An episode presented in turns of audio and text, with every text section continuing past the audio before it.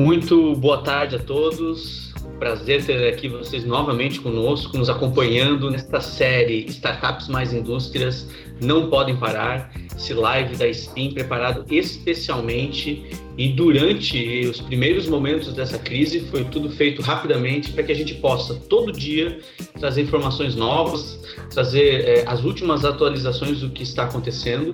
E hoje o tema é o preparando-se para o pós-crise e nós vamos falar bastante aí sobre a, o plano estratégico do governador, né, apresentado ontem, para a retomada da economia. A gente tem hoje para conversar conosco o nosso CEO, Benjamin Fars, e o nosso diretor também, Josino, aí, o responsável pelas acelerações, o cara que é a linha de frente da, da SPIN. Boa tarde, Benny. Boa tarde, Matheus. Boa tarde, Josino. Boa tarde a todos que nos acompanham. É, bom, é, vamos falar rapidamente do planejamento estratégico para quem, quem não, não viu, a gente resume aqui rapidamente. É, alguns setores estão sendo, pelo governador, liberados a partir da semana que vem, é, outros setores vão permanecer fechados, né? Uh, e tem alguns setores, óbvio, que são, por exemplo, a, a, questão da segurança ou mesmo dos bombeiros, onde eu sou diretor executivo aqui em Joinville, né? Tenho essa experiência é, própria é, continuou trabalhando o tempo inteiro e percebeu que realmente aqui na cidade, aqui na região, houve sim um cumprimento das metas de isolamento e por isso a gente conseguiu aí até agora números bem expressivos de contenção da doença. Né? Então só para a gente resumir rapidamente, até quarta-feira, até nas, hoje, a partir de hoje, né, restaurantes e rodovias já podem, já podem estar abertos. Isso vai depender também de uma série de regras aí de, de lotação e de espaçamento e aí continuam abertas, né? Farmácias, mercados, padarias, agropecuárias, enfim, aquilo que a gente sabe que já estava aberto. A partir de segunda-feira, o que vai poder abrir também são bancos e lotéricas, também seguindo essas regras de espaçamento e de lotação máxima. E a partir do dia 1 de abril, então, obras privadas, construção civil, uh, academias, restaurantes, bares, shoppings, comércio em geral, centros de distribuição e depósitos, hotéis para receber inclusive novos hóspedes, profissionais liberais, domésticos e serviços autônomos e também uh, prestadores de serviços em geral. Então todas essas atividades seguindo as regras aí de, de contenção, né, de lotação, a partir do dia 1 de abril a gente volta praticamente à normalidade. O que não volta aí são o transporte público coletivo, que continua fechado até o dia 7 de abril, e isso vai ser um problema sério aí durante essa semana, né? Ah, eventos, cultos, missas, cursos também fechados até o dia 15 de abril e entidades de ensino e creches fechados até o dia 17 de abril. E aí nós vamos ter que fazer um malabarismo aí para conseguir ir trabalhar e saber com quem as crianças vão ficar em casa, né? Uh, agora, depois de tudo isso, a gente entende que vai ter essa retomada. E, só que muitas empresas, durante esse, esse período, enfrentarão grandes dificuldades principalmente os pequenos negócios, porque eles têm um período em médio de, de caixa, de, de, de fluxo de caixa, de capital de giro muito baixo, e não dura um mês. A gente ficou quase duas semanas parados, né? Uh, como é que eles vão se manter? Como se preparar para esse pós-crise, Beni? Já jogo a pergunta para você. Bom, é, é, é, um desafio enorme, né? A gente tem falado todos os dias aqui é, no nosso, na nossa transmissão ao vivo que os mais afetados são as micro e pequenas empresas, os empreendedores individuais, os autônomos, os autônomos. É, ontem, novas medidas foram anunciadas pelo governo federal. O governo do estado também tem tentado flexibilizar, mas ainda não está chegando é, na pessoa que mais precisa, que é o empreendedor da micro e pequena empresa, no empreendedor individual. É, a gente tem falado ao longo dessa semana é, do desafio das pessoas se é, reinventarem, né? do empreendedor reinventar seu negócio. A gente vê mobilizações, é, deliveries funcionando a todo vapor, então tudo que se pode entregar está sendo entregue, tudo aquilo que pode ser vendido em pacotes para entregar depois também está sendo feito. Não sei se vocês têm acompanhado, mas é, companhias de turismo têm vendido pacotes para 2021, para Disney, por exemplo, num preço baixíssimo. Se você for considerar é, aéreo, hospedagem por sete dias, etc, etc, mil reais para Disney em 2021. Por que, que as empresas de turismo, aéreas estão fazendo isso, para tentar trazer para o presente o caixa futuro. Porque hoje ninguém está se deslocando. Então, esse é o grande desafio. O desafio das empresas é tentar, através dessas iniciativas, fazer com que seja possível trazer para o presente um caixa futuro ou manter as entregas, mesmo que através de delivery dos seus produtos e serviços. Aí a gente tem a possibilidade das vendas digitais, tem diversas iniciativas é, pressionando a micro e pequena empresa para ir mais para o digital, para vender pelo WhatsApp, para vender através de um site, de um e-commerce, de, um, de, um, de uma plataforma digital.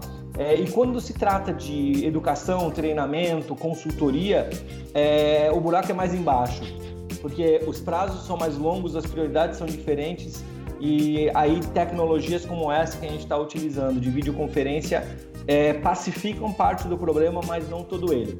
O grande desafio de todos nós é não ficar olhando para trás e não ficar olhando demais para a TV, né? Deixar o celular com o WhatsApp, com fake news e bobagens de lado e tentar se concentrar, tentar manter a calma e se concentrar para tentar entender o que pode ser feito agora para haver um desdobramento econômico dos nossos negócios no curto, médio prazo, no pós-crise, que é o objeto da nossa conversa de hoje. O pós-crise, ele está na iminência de acontecer, a gente não sabe quanto tempo. Há uma série de dúvidas se o lockdown vertical está sendo proposto, ou seja, o isolamento vertical, vai funcionar. A gente estava falando antes, o prefeito de Milão pedindo desculpas, né, Matheus? Isso. De hoje, desculpas porque ele liberou, né, o pessoal voltar ao trabalho lá atrás. Então, e aí as tá pessoas aí Itália... ficaram e aí causou o impacto que causou em Milão. Então, assim, ninguém sabe como vai ser o desdobramento da crise no Brasil. A gente está saindo da. A gente saiu do verão, agora entramos no outono oficialmente, né? 21 de março nós entramos no outono. E aí o outono o tempo começa a esfriar, aí as pessoas começam a ficar mais suscetíveis a pegar uma gripe, a pegar um resfriado. É... O grande desafio nosso é que nós vamos estar achatando a curva no momento em que o epicentro tá saiu da China, foi para a Europa, está nos Estados Unidos agora e ninguém quer que venha para cá, para América do Sul. Ninguém quer que venha para o Sul. É, então, nós não sabemos quando essa crise termina, mas o pós-crise é iminente, ele pode ser que comece a se desenrolar aqui em Santa Catarina, pelo menos da onde a gente transmite para vocês, a partir de 1 de abril, né, Matheus? é, e, algumas outras atividades 7 de abril e um pouco depois, mas de fato a gente continua com o desafio de, ok, é, a atividade voltou a ficar disponível, atividade econômica. Onde estarão os gargalos? A gente falava hoje sobre desafio logístico é, com um, uma indústria que é parceira nossa. No momento em que for liberada a economia, destravada a economia, o preço dos transportes, a oferta e a demanda vai, a, vai a, loucura, literalmente, porque muita gente vai precisar de bens de consumo, bens de capital, é, a, o transporte vai ficar inviável é, num pico né, de tentar atenuar o que aconteceu. E vai continuar faltando mercadoria, vai, faltar, vai continuar faltando equipamento, vai continuar faltando é, produtos básicos, já está faltando alguns supermercados. A gente, é, os supermercados não estão desabastecidos. A gente tem que tomar cuidado para não criar falso alarmismo. Mas eu fiz compras hoje e, por exemplo, vários produtos já não estavam mais disponíveis e outros produtos estavam o dobro do preço da semana passada, quando eu fiz compras pela última vez. É, é, eu estou falando de, de, de, de, legumes, verduras, etc., os perecíveis que dep dependem basicamente de logística mais rápida. Então, o grande desafio do pós-crise vai ser: ok, é, meu produto ou serviço é relevante, é importante para ser consumido? Como é que eu entrego ele mais rápido? Porque o desafio deverá ser logístico. Como é que eu entrego ele com uma percepção de valor maior, com uma percepção de urgência maior, para continuar vendendo? Porque, vamos lá, passei pela crise, mas depois da crise, se ainda tiver um tempo de amortecimento e as pessoas continuarem não comprando o meu, meu produto ou serviço, eu estou morto. Não, tranquilo, acho que a gente está é, é, bem nesse sentido mesmo, né? A gente conversou com alguns empresários já e hoje especialmente ficou claro que essa, essa bola de neve que vai se formar, ela vai afetar o mercado como um todo, né? A questão logística, enfim, é um, talvez seja uma das mais afetadas, porque todo mundo vai querer tudo de uma forma urgente. Então, alguns meses aí para se normalizar, né? Provavelmente é aí uns três, quatro meses, né? O que você pode comentar para a gente, Josi, né? É uma percepção que eu tive também, ver se você concorda, mas como foi gritante a diferença de reação entre startups e a indústria tradicional perante a crise, né?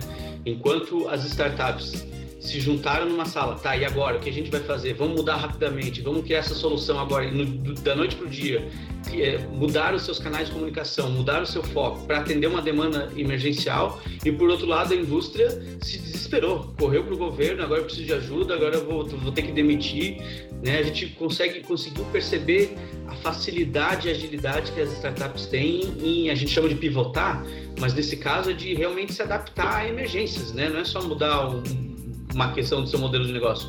É realmente teve uma crise, o que, que eu vou fazer para ajudar, para agregar valor, para conseguir chegar no meu cliente, para mostrar que eu existo e lá na frente, com certeza, essas pessoas vão lembrar dessas startups que ajudaram eles. Exato, exatamente. É, é, é, é o que a gente estava discutindo ontem, né?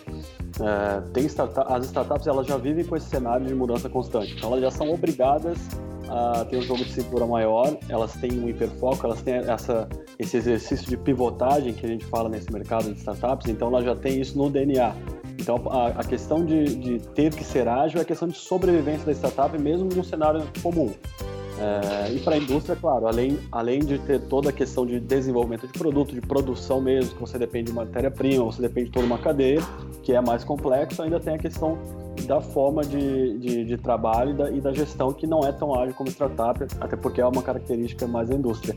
Mas a gente tem visto, né, Matheus, algumas startups aí que estão realmente se destacando bastante, que estão conseguindo contribuir agora na, nessa época de crise e que elas conseguem não só contribuir nesse momento para a sociedade, mas também conseguem é, começar esse, um relacionamento com clientes que talvez elas nem teriam num, num primeiro momento. Então a gente pode citar, por exemplo, a Teleporting, que é uma startup acelerada da Spin, que é uma startup que tem uma alta performance. Eles estão. A Teleporting basicamente são uma startup em que qualquer pessoa é um teleporter a partir do celular. Então, esse teleporter, ele, você pode ir, por exemplo, no mercado, checar um, um preço de uma mercadoria e você, tá, você ganha um dinheiro para isso, você ganha um valor para isso. Então, o modelo de negócio deles é esse. Qualquer pessoa pode checar um preço ou qualquer informação qualquer, a qualquer momento, em especial alimentos em mercado agora, e você consegue checar essa informação para a indústria. Então, é, é a economia colaborativa.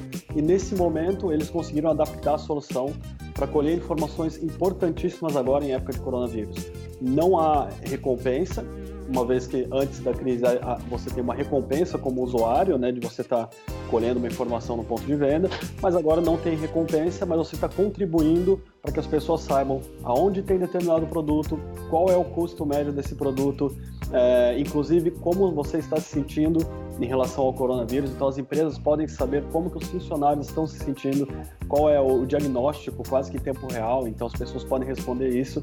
Então eles realmente estão, estão eles têm uma capacidade de impacto muito grande agora de colher informação em tempo real, que é algo que as startups têm são muito boas em fazer em tempo real com velocidade e e, e conseguem, enfim, gerar uma, uma, uma informação muito útil para o mercado, né?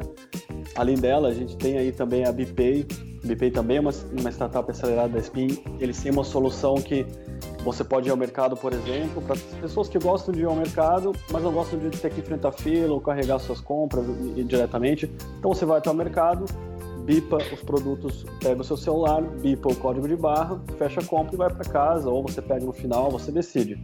É, nesse caso, o que, que eles estão fazendo? Eles estão oferecendo a oportunidade para os mercados, para que os mercados utilizem a plataforma deles, em que o usuário em casa pode bipar a, um produto. Então, por exemplo, ele abre a geladeira em casa, ele bipa os produtos com o código de barra, então ele pega uma manteiga, bipa aquele produto, ele lê a, o código de barra de alguns produtos, fecha a compra e recebe em casa. A BPay, por exemplo, está oferecendo três meses para os mercados poderem ter, ter essa, essa funcionalidade, essa ferramenta, para eles não pararem. A gente tem alguns casos também, Ben, não sei se você quer comentar antes de eu continuar aqui alguns. Não, pode, pode continuar. Eu, eu, eu, eu gosto muito da, dessa dinâmica. É, não, é que eu queria falar que é, muito disso, Josino, que a gente percebe e talvez já é, para o Benio fazer, uma, fazer o contraponto da indústria né, nesse momento, é, que, claro, a indústria tem todo um, tem um processo, tem uma estrutura mais pesada, né, tem que passar por várias hierarquias uma, uma ideia para ser colocada em prática. Isso na startup ela não, não existe praticamente, né? Uh, mas será que falta ainda para a indústria e isso ela tem que aprender bastante com as startups, mais foco no cliente? Porque é nesse momento da, da dificuldade que a gente está vendo que as pessoas tiveram, as startups mudaram a sua solução para solucionar o problema e ponto. Não continuaram vendendo a mesma coisa.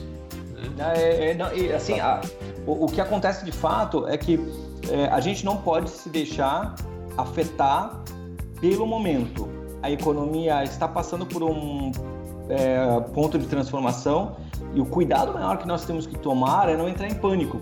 É, nós, nós temos falado com indústrias o tempo todo, né, nesse momento maior de crise. E uma das indústrias com quem a gente conversou, que inclusive é nossa cliente, comentou que por mais que ela é, estava mergulhada na crise, com isolamento dos funcionários, todo mundo em home office, ela não deixou o time de vendas parar de abordar os clientes.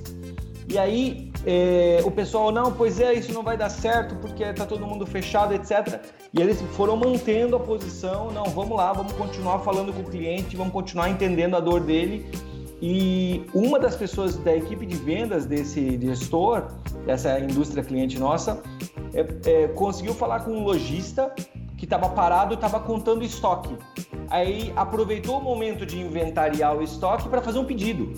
Aí isso acendeu o alerta. Puta, se o cara tá parado, com a loja fechada, inventariando estoque, é momento dele refazer o estoque. Então eu posso fazer um pedido naquele momento. Se eu tiver na minha casa, com, em home office, talvez eu não vou saber que o cara precisa disso.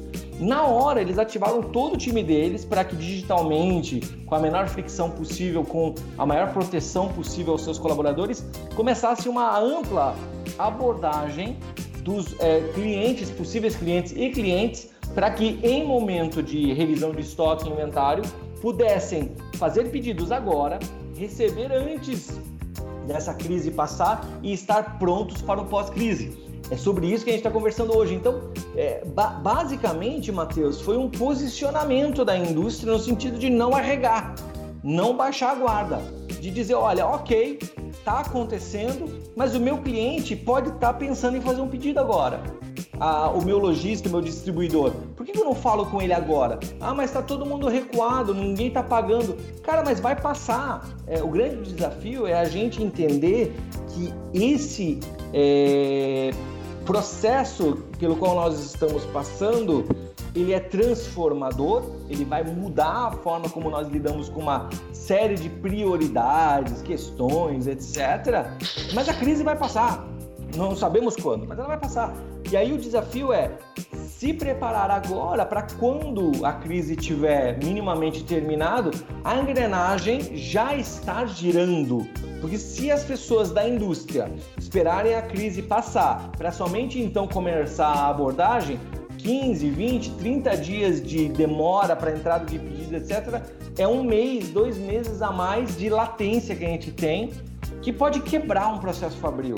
O grande desafio é, mais do que nunca, estar muito próximo, incomodando muito os clientes.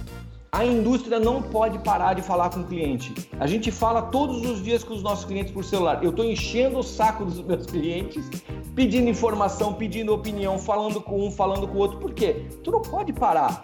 Tá todo mundo lascado todo mundo cuidando do próprio, do próprio desafio, do próprio problema. Se a gente ficar esperando isso passar, ah, não, não vou incomodar o fulano porque tá. Bicho, vamos lá, vamos para cima da galera, vamos conversar, vamos trocar ideia, vamos co-criar, vamos tentar tirar um coelho da cartola. A abordagem com o cliente nesse momento, com a tecnologia que a gente tem, continua valendo. Não pode parar de falar com o cliente. E se a gente esperar para ter dados, informações, a crise baixar, quebra. Não tem jeito. Então, é, a, a, o meu grande ponto é: os times comerciais das indústrias são altamente aguerridos.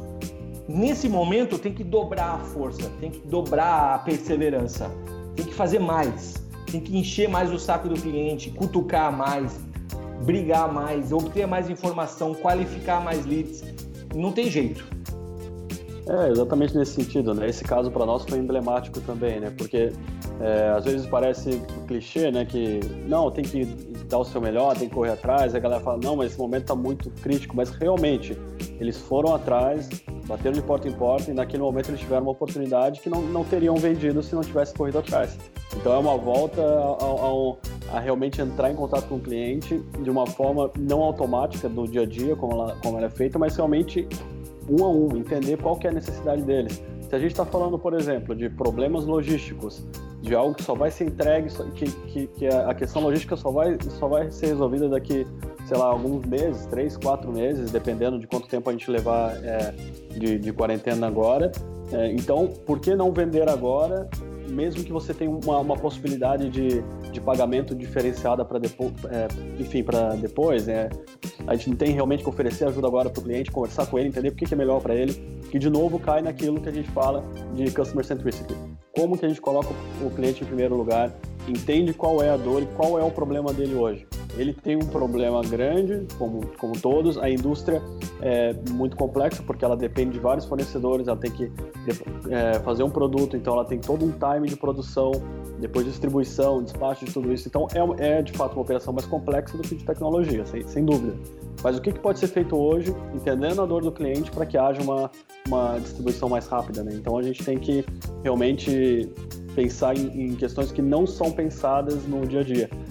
Só para finalizar essa questão, alguns clientes, inclusive, preparam é, um mapa realmente analisando todos os fatores relacionados a transporte, a política, a comunicação, tudo o que tem a ver com o contexto atual. Então, isso é importantíssimo para a gente realmente preparar as indústrias e, e, entenderem bem o cenário que elas estão inseridas. Né?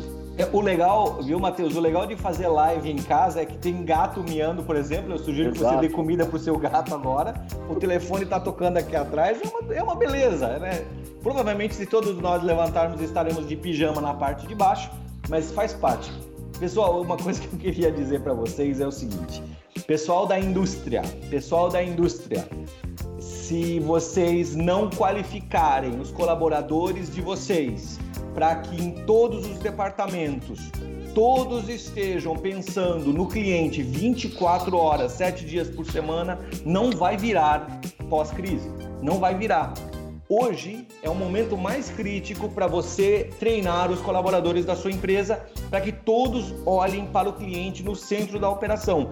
Tem que ter entrevista com o cliente, tem que ter levantamento de dados do cliente, NPS, satisfação, o que vocês conseguirem de dados do cliente em todas as áreas, tudo tem que convergir para sua majestade o cliente. A gente tem falado muito disso, é chato, mas a gente precisa dizer para vocês, indústria, se toda a corporação não estiver olhando para aquilo que o cliente quer agora e no que ele vai querer no pós-crise, identificar esse fio da meada, vai ter quebra de cadeia, não tem jeito. Então o grande desafio de vocês é treinem seus colaboradores. Treinem seus colaboradores. Agora está tendo afastamento, isolamento. Cara, vamos treinar essa galera, vamos treinar essas lideranças, esses talentos, para terem um olhar ainda mais é, especial para o cliente, que é o centro de toda a operação. Tem que ser o centro de operação. E para as startups, idem. Né? Startup está acostumada a reinventar o negócio todos os dias olhar para o cliente e tirar da frente tudo aquilo que é supérfluo é vital para a gente conseguir fazer com que as nossas soluções tecnológicas emplaquem. É, é, tem algumas, alguns pontos que a gente precisa ter sempre em mente, e não só em momentos de crise, mas precavendo momentos de crise, né? entendimento da situação, né? como, é que, como é que o teu negócio vai, vai agir diante de uma crise, analisar os riscos e impactos, qual que é o meu risco de perder receita, meu risco com fornecedor estratégico, é, tem que ter medidas de prevenção e de contenção, né? a saúde dos colaboradores, por exemplo, né? a revisão, negociação com fornecedores, tudo isso precisa ser feito. Isso precisa ser feito não só durante a crise, porque na crise está todo mundo estressado, está todo mundo correndo. Mas se agora é um momento de home office e tem esse espaço, que seja, né? Precisa ter uma revisão periódica disso, não é um negócio pontual. Esse, esse treinamento que você cita, Beni, ele é um negócio contínuo, né? É o que a gente chama do lifelong learning. Você nunca mais vai, vai parar de aprender ou você vai ser ultrapassado. Então isso tem que estar tá tem que estar como uma questão crucial, como uma ferramenta essencial de desenvolvimento da empresa, o contínuo desenvolvimento de conhecimento dos seus colaboradores. Senão, realmente vai chegar um momento desse que, se não tiver aí a ajuda do governo, a coisa vai ficar complicada, vai fechar, não tem jeito, é, vai quebrar. É, é, eu, eu, eu, imagino, eu imagino que nós, é, nós estejamos passando por uma oportunidade única de revermos processos, reinventarmos formas de atender o cliente, repensarmos a forma como nós lidamos com nossos talentos nas empresas, e fazer com que todos tenham realinhamento da, da organização para aquilo que realmente importa, aquilo que entrega valor de fato. No momento de crise grave como esse e no pós-crise, ainda haverá o rescaldo de demissões, ainda haverá o rescaldo de, de reestruturações, de fechamento de unidades fabris, de fechamento de unidades de negócio, já está acontecendo e vai continuar acontecendo. A gente não sabe quando a curva negativa do PIB vai é, passar a ser positiva. Tem projeções, ontem saiu uma projeção do Itaú apontando para um, um PIB muito bom em 2021. É, ok, para mim é futurologia pura, minha opinião, mas eu entendo que a gente tem que, tem que usar essa oportunidade de crise para reinventar os nossos negócios. Veio ali uma pergunta pelo Facebook Isso. da Tatiana, eu acho que, Matheus, tu quer fazer? Pode. A Tatiana pergunta qual a opinião de vocês em relação ao mercado de telemedicina. Né? É, eu, eu, eu sou um fã da telemedicina, né? Eu, eu é, entendo que ela tem que ser regulamentada e colocada e apoiada, de fato, pelo governo federal, pela Anvisa, é, o mais rápido possível, de novo. E pelos conselhos de medicina também. Pelos conselhos, etc. Nós estamos vivendo uma oportunidade única de transformar a nossa realidade, né? De negócios, inclusive, e de modelos de atendimento ao cliente. Na telemedicina, a gente está falando de um deles. Existe todo um lobby, existe toda uma articulação, existem verdades absolutas que não podem ser tocadas em diversas áreas, que no momento de crise o tabuleiro muda, o tabuleiro vira e a telemedicina está sendo discutida especialmente para poder levar é, atendimento a locais em que pode se haver o uso da tecnologia para isso. É, nações desenvolvidas já usam telemedicina há muito tempo. Os Estados Unidos, por exemplo, usam a telemedicina desde a Segunda Guerra. A telemedicina ganhou força na Segunda Guerra Mundial. Isso, cara, faz tempo pra caramba. Isso é realidade no Japão, é realidade em diversos países da Europa. Então, eu acho que é o grande momento aí, achismo, eu acho que é o grande momento nosso de chacoalhar essa estrutura nossa, de colocar as verdades em xeque e de repensar de que forma que a gente atende melhor o nosso cliente. Poxa vida, se eu posso manter uma pessoa distante das unidades de pronto atendimento, dos postos de saúde, dos hospitais, através de telemedicina, através de dispositivos móveis, com toda a segurança que a medicina requer, com todas as normas, com todos os processos, com toda a cautela. Mas se nós pudermos usar a tecnologia, quão menos afogado estará o nosso sistema de saúde. A pessoa espirra hoje vai para o pronto-socorro, vai para. Gente, a gente tem uma oportunidade única de questionar o establishment. Aqui, eu quero fazer um parênteses: ninguém aqui é irresponsável para dizer, olha, joga tudo fora e adota a tecnologia. Não.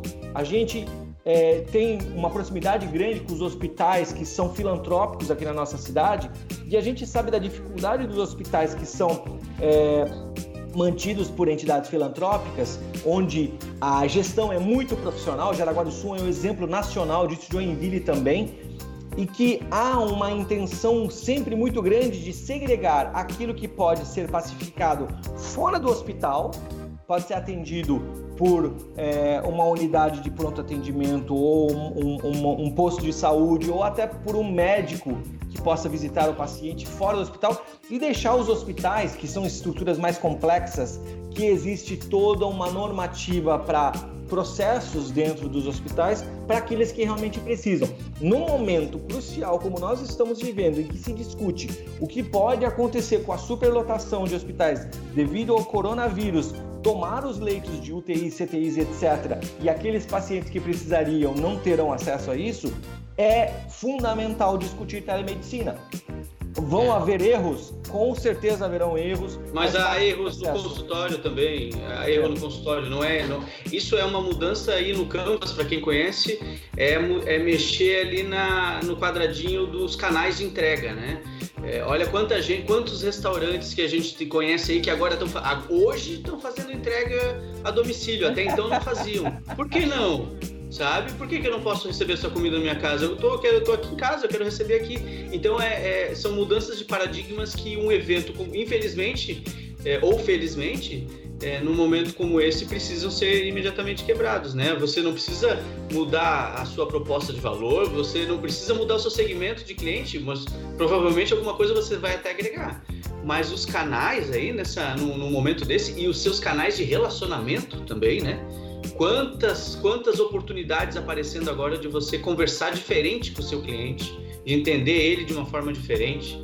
Né? Enfim, é, é, é, tudo aprendizado, né? Agora a gente está falando do pós-crise, é um aprendizado que a gente precisa ter para lá na frente estar tá muito mais preparado para as próximas que virão, porque elas virão. Eu, não eu tem, falava tem com, jeito. Eu, eu falava com um amigo meu hoje sobre o que nós estamos vivendo. Gente, é, eu, eu nasci no Irã, lá no Oriente Médio, vim com oito anos para o Brasil. Então, parte da minha cultura, uma pequena parte, é lá do Oriente Médio. E eu vivi guerra lá, né? No, no período em que eu vivi no Irã, o Irã estava em guerra com o Iraque, então eu, eu, eu tenho lembranças claras de como era viver no estado de guerra, né?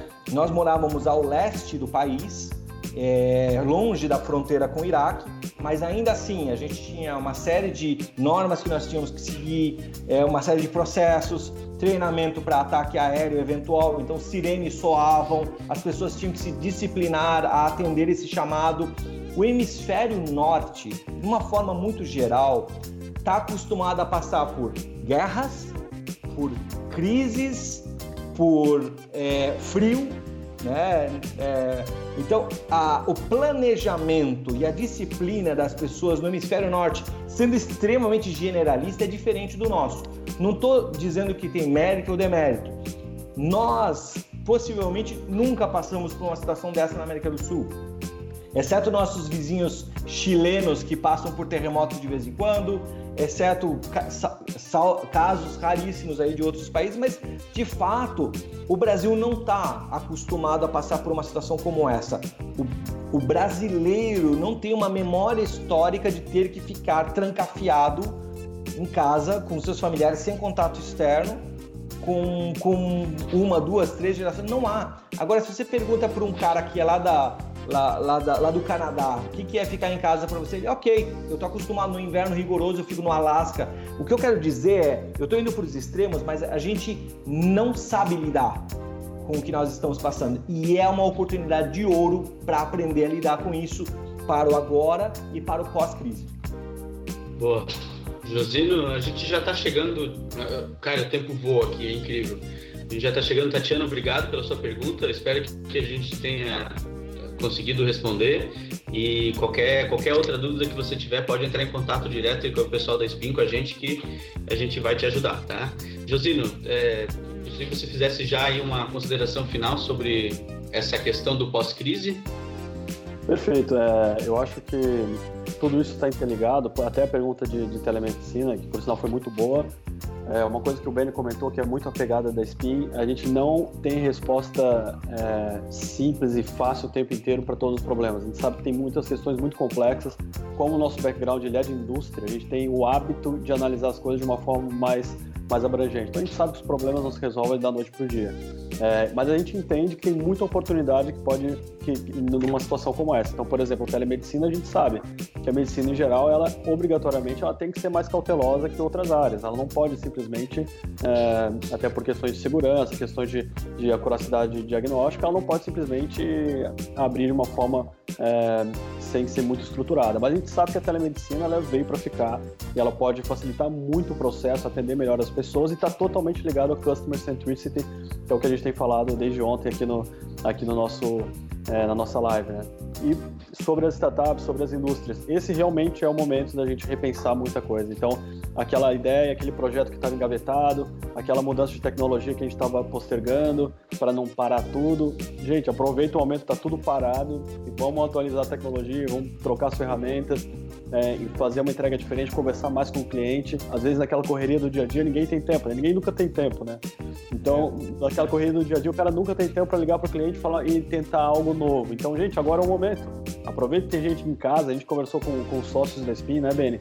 Que estão lá em São Paulo, que falaram, olha, eu nunca tive tanta facilidade para falar com meus grandes clientes. Então, assim, claro que está todo mundo preocupado, claro que tem é, a instabilidade é muito grande, mas alguma oportunidade é, de conversar com algumas pessoas que não são tão acessíveis agora ela existe, é de troca de tecnologias, enfim. É o momento realmente para a gente repensar tudo e com certeza a, no, a, nossa crença é muito forte na Spin de que a gente vai sair muito mais forte do que tudo isso e a gente torce muito para que as empresas que se relacionam com a gente com, e o mercado em geral se, se possa se desenvolver também, né? Perfeito. Beni, suas considerações finais, por favor. Startups, falem com os clientes o máximo que vocês puderem, validem o máximo de coisas que vocês puderem nesse momento de crise, encham o saco das pessoas, não tenham vergonha. Indústrias, qualifiquem seus talentos, não esperem passar a crise para qualificar, qualifiquem agora, qualifiquem já e a SPIN é parceira de vocês para oferecer essa qualificação à distância. A gente tem uma série de cursos online que a gente pode oferecer para os seus colaboradores, para os seus times, para prepará-los para esse pós-crise. A gente tem uma plataforma exponencial.você e lá dentro a gente consegue criar um ambiente para discutir temas ligados a Customer Centricity e outros temas para que os seus colaboradores estejam prontos hoje para o pós-crise. Obrigado, Beni. Obrigado, Josino. Obrigado a você que nos acompanhou até agora aqui novamente em mais, em mais esta live aqui da Spin. E tenha certeza que a Spin está trabalhando incessantemente, criando e adaptando soluções para promover inovação aberta via startups para as indústrias. Fique com Deus e até a próxima.